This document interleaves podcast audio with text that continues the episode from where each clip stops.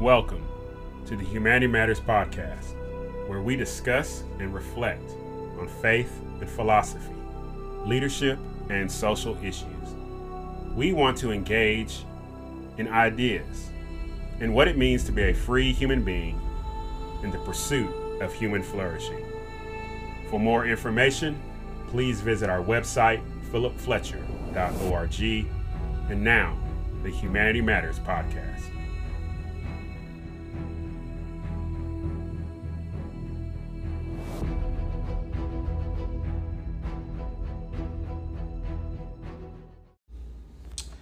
All righty. Virtue Ethics, Part 2. Part 2. All right. So, we are investigating uh, the third of these major moral theories we've been looking at. We looked at utilitarianism, we looked at deontology, and this week we're looking at virtue ethics. Our thought that is shaping us is a quote from Aristotle We are what we repeatedly do excellence then is not an act, but it is a habit. A habit. It's a habit. So, briefly, so utilitarianism focuses on consequences. It's consequentialism, it's the outcome. It's right, the decision was right based off of the outcome, producing the greatest amount of happiness for the greatest good or the common good. Then we spent some time on deontology, Immanuel Kant, categorical imperative, that what is right is based off of theory, of duty or obligations or principles, right? Maybe it's a duty or obligation that was formed by family, duty or obligation principles formed by religion, whatever. All right? The focus is not on the consequences. It is, I'm doing this right thing because it's in line with the duties and obligations that have been passed down to me. And now we are at virtue, the theory of a character based approach to morality in which a human being acquires virtue through practice. Practice, practice. So it's not just a singular act, but it is something that is done repeatedly. So Aristotle is saying this is excellence. It is a right decision because you're making it in line with your character. And as you are doing these things, you are acquiring virtue. You are being a moral being. So, we're going to apply some of this. So, Aristotle talks about this mean? What does virtue mean? All right. So as you can see on uh, the screen, we have the virtue, and then we have the extremes. All right. To the left, we have what will be called the deficiency, and to the right, we would have what would be called the excess. All right. In the middle is the virtuous mean. All right. So courage is the virtue. For Aristotle, the major virtues were courage, patience, justice, wisdom. There's others, generosity, and the like. We'll explore some of those. But for this first one, we're looking at courage. What's courage? Somebody? Anybody? A rough definition. Mm. Say I think it's an act, it's an act, like the ability to do something without thinking about maybe the consequence or the later um, action, but doing it within like with courage, yeah, with um, yeah, something like that. Okay. Somebody else. I think courage is being able to stand in the face of adversity. Okay. Yes, with an addendum. So, courage, yes, is the ability to face something, speak, act in such a way, right? But it's an act that is not one time, all right? But it's something that's done repeatedly when you're in the midst of some type of experience that would evoke some level of anxiety or fear. All right? Now, under virtue ethics, to act that way on a consistent basis in line with who you are would be considered virtuous. You know what I'm saying? You said something, right? Without thinking, right? So, that would place us, moving us from the mean to an extreme. Why? All right? So, this moves us to rashness. All right? I am standing outside on the sidewalk. I know that the four of you are in here. The building is on fire, right? I walk down and I just immediately run in. That's courageous. I have not thought about has the fire department been called? I have not thought about that there's no alarms going off. I have not thought about where are the four of you at in this building? It's on fire. That would be considered rashness. Why? Because with courage, courage does not negate the activity of thinking, of considering all the variables that are coming along. Let's move back. Tuesday, right? Remember the robbery that happens at the bookstore? Right?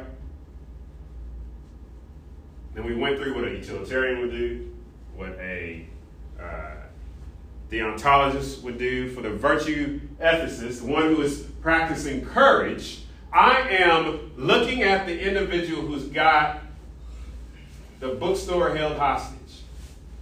Right?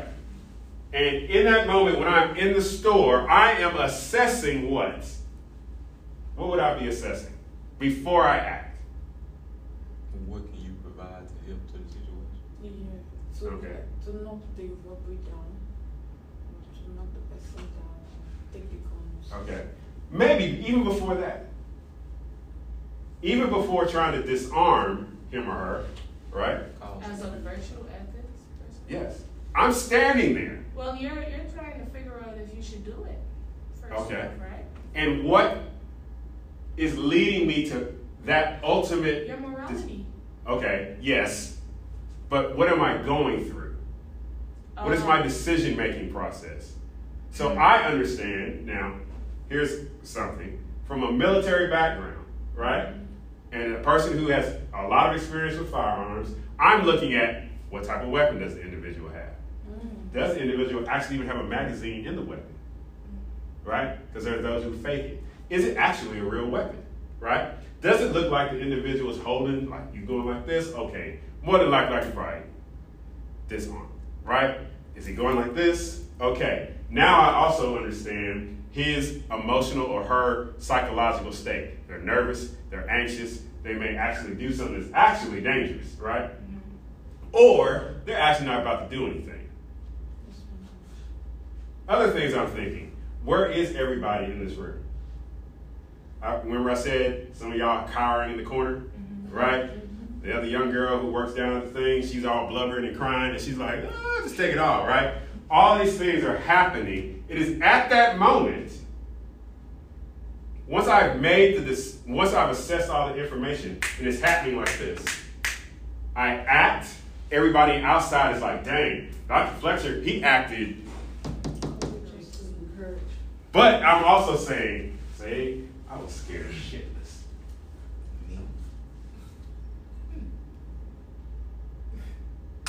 Right?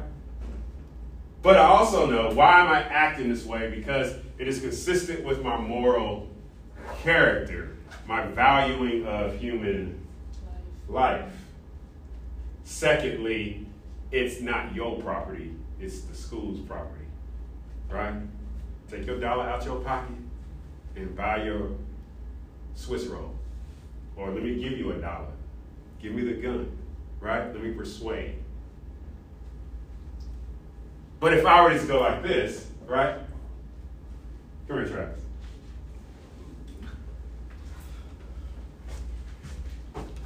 Travis got the gun, right? The bookstore's right here, right? Yeah, right here, right? He got, he got the girl, right? And I just walk in, and I'm like, hey! And Travis just shoots me, right? Right? That is rashness. Someone would say, why did Dr. Fletcher do that? Now he just laying on the floor in a puddle of blood, right? Ain't nobody talking about courage. Mm-hmm.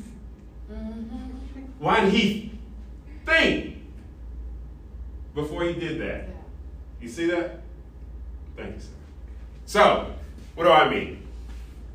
So, the, for virtue ethics, there's this mean, this virtue mean. And on one side is the excess. On the other side is the deficiency, cowardice. Same scenario. Shante walks in, sees what's going on. Travis has got the bookstore held up. She walks in, she says, It's not my problem.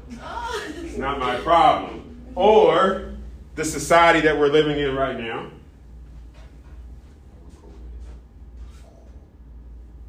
Right? Yeah. As if you're doing something. Right? Maybe. The evidence could be taken, right? You know, the person could be prosecuted. But in that moment, right? If you're not acting in line with your character from a virtue ethic standpoint, you're doing the wrong thing. It's cowardice. You're doing the wrong thing. It's rashness. Right? For virtue ethics, you considered the situation and made a decision that is in line with your character. Right? Let's bring up another situa- situation.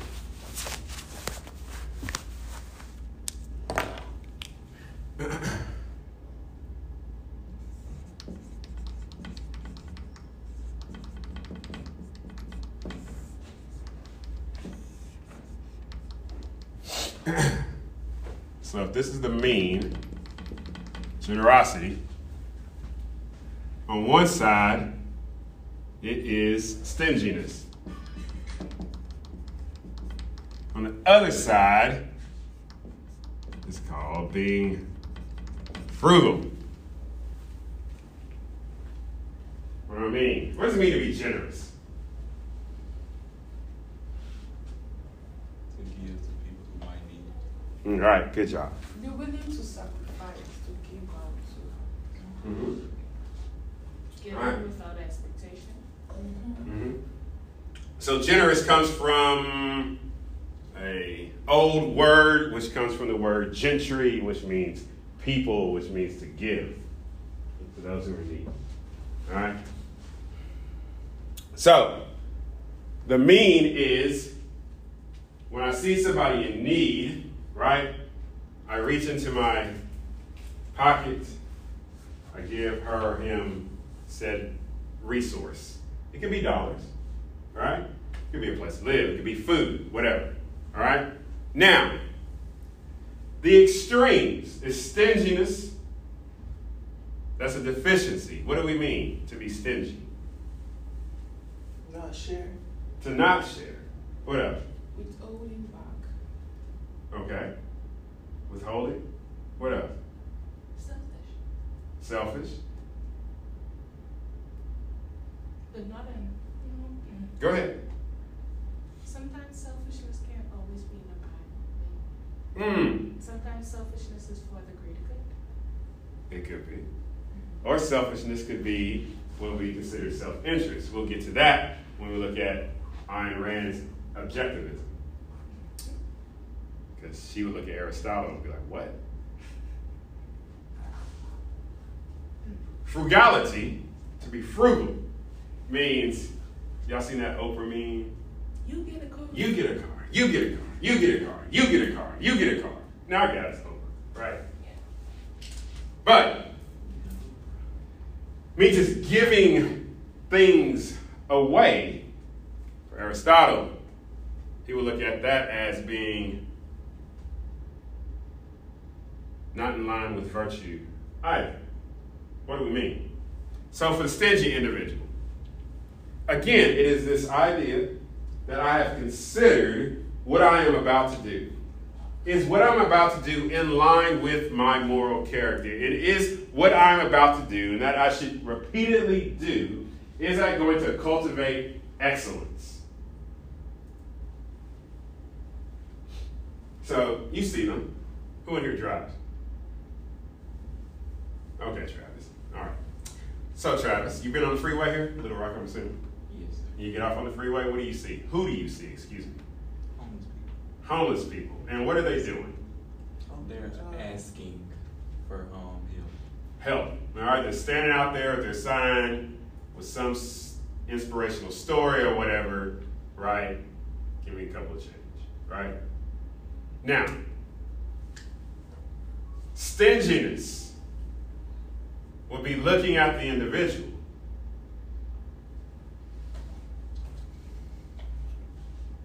and withholding something that you have when you have the opportunity to give it. We might have the opportunity, but not the means to give it. No, you have the means. Oh, you have the means. Oh, in this scenario? Yes, Oh, okay. so- Yes, yes, yes, yes. In both cases, you have the means, right? Okay. And you choose not to. Now, you may choose not to because why don't he or she just go get a job? Or why don't he or she just go down to the compassion center or whatever here is in Little Rock and get the help that they need or so on and so forth, right? I'm not giving, I'm withholding. From the virtue ethics standpoint, the individual who does that when he or she understands what it means to be generous that would be morally inconsistent. That would be wrong. Right? Now, on the other end, frugality. You're sitting there in your car, and you look in your your cup holder thing that you got right there, right? You got your 32 ounce cup is just full of quarters and nickels and dimes and all that, and you just say, "Here," right? But your gas tank is like on E, and you forgot your wallet. Exactly. Why would you do that? Alright. So, your frugality has put you in a situation that could be quote unquote harmful, right? For virtue ethics, again, it is focusing on what is the mean? What am I considering in this situation? And the act that I am going to do and should be doing consistently, is it in line with my moral character? All right. Let's keep it moving. So, one acts in accordance with virtue, with a virtue, in order to be considered virtuous, this act becomes a habit. It becomes like breathing. Now, two things to consider.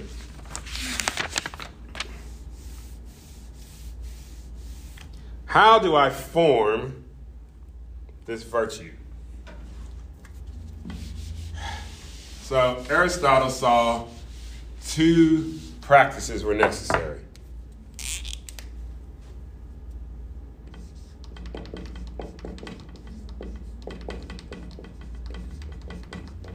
Virtue formation, one is contemplation.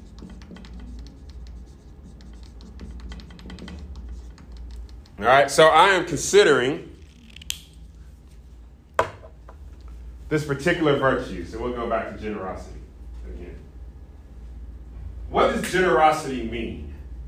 So I'm sitting, I don't know, I'm taking a walk down campus, sitting in the library, I'm sitting in my dorm room my apartment. I'm thinking about this word generosity. How did the word come about? Where did it originate from? Why is it important? What impact has it had on the lives of people in history, in my family, in a particular context? How have I seen generosity demonstrated to individuals? How have I experienced generosity? How has it impacted me? And when I have been generous to somebody, maybe it's a sibling or a parent or a grandparent, a friend, just somebody on the street. What impact did that have? You're contemplating that, you're thinking on that. The, the intent is that that would so saturate you mentally, psychologically, emotionally, right? That from there, contemplation would move to practice.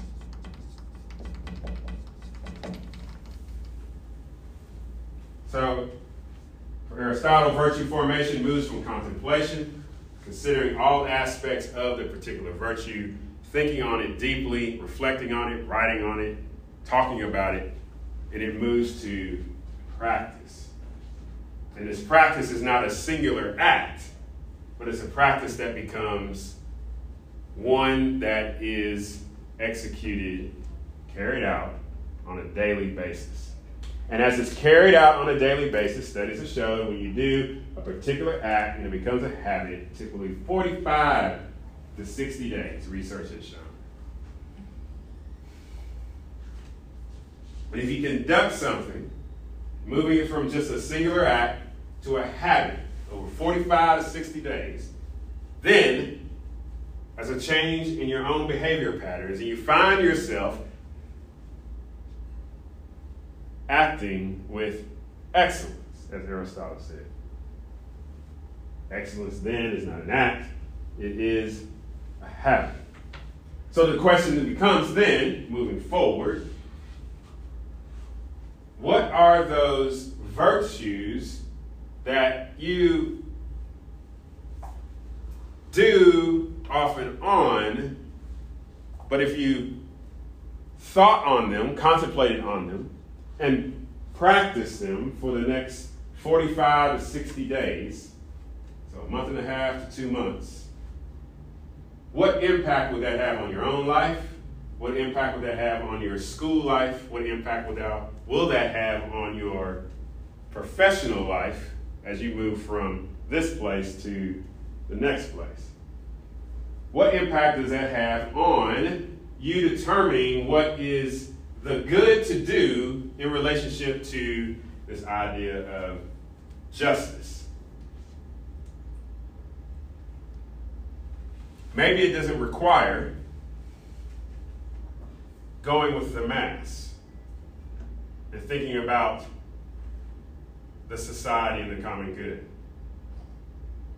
Maybe it doesn't necessitate that I need to align myself with a particular obligation or duty, something that has been handed down from generation to generation, from grandma to mama to me.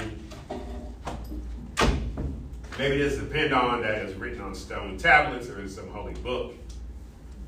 Maybe it is just a contemplation of the good to do. And I'm thinking on that on a daily basis and then practicing that on a daily basis.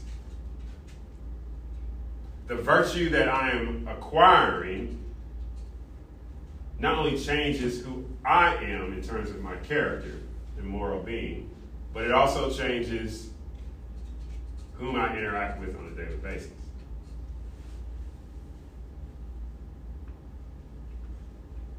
So, in review, now send these slides out this weekend. We are what we repeatedly do. Excellence then is not an act, it is it's a habit. This is one of the three major moral theories utilitarianism, deontology, virtue ethics. Now, if you see this on the midterm, will you be able to distinguish the three in a scenario? Well, kind, yes. Okay, we'll see. All right?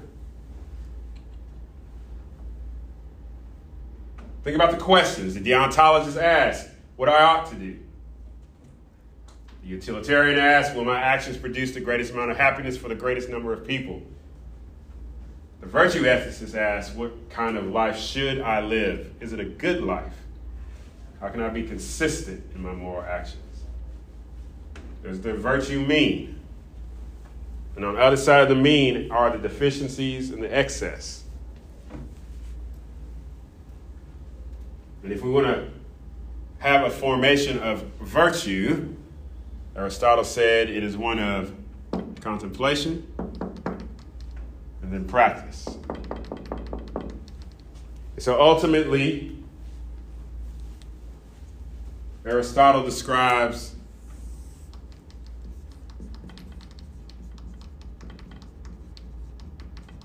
eudaimonia.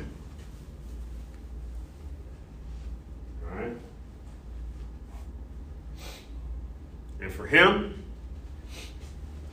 this is to be understood as human flourishing.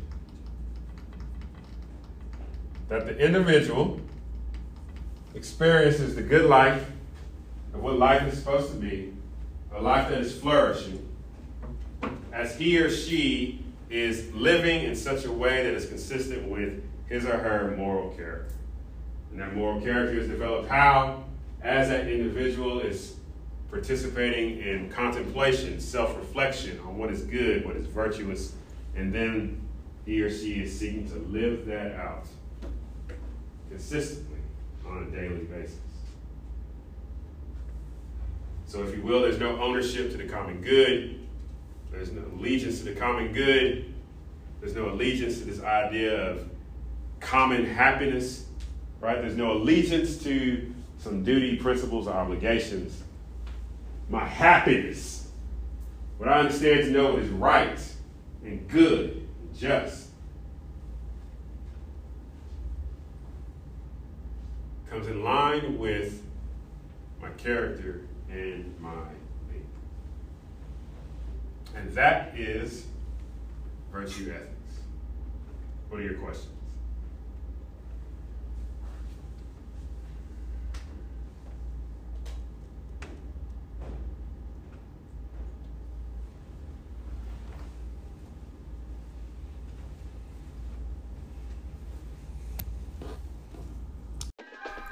Hey, if you found something of value, subscribe to the YouTube channel.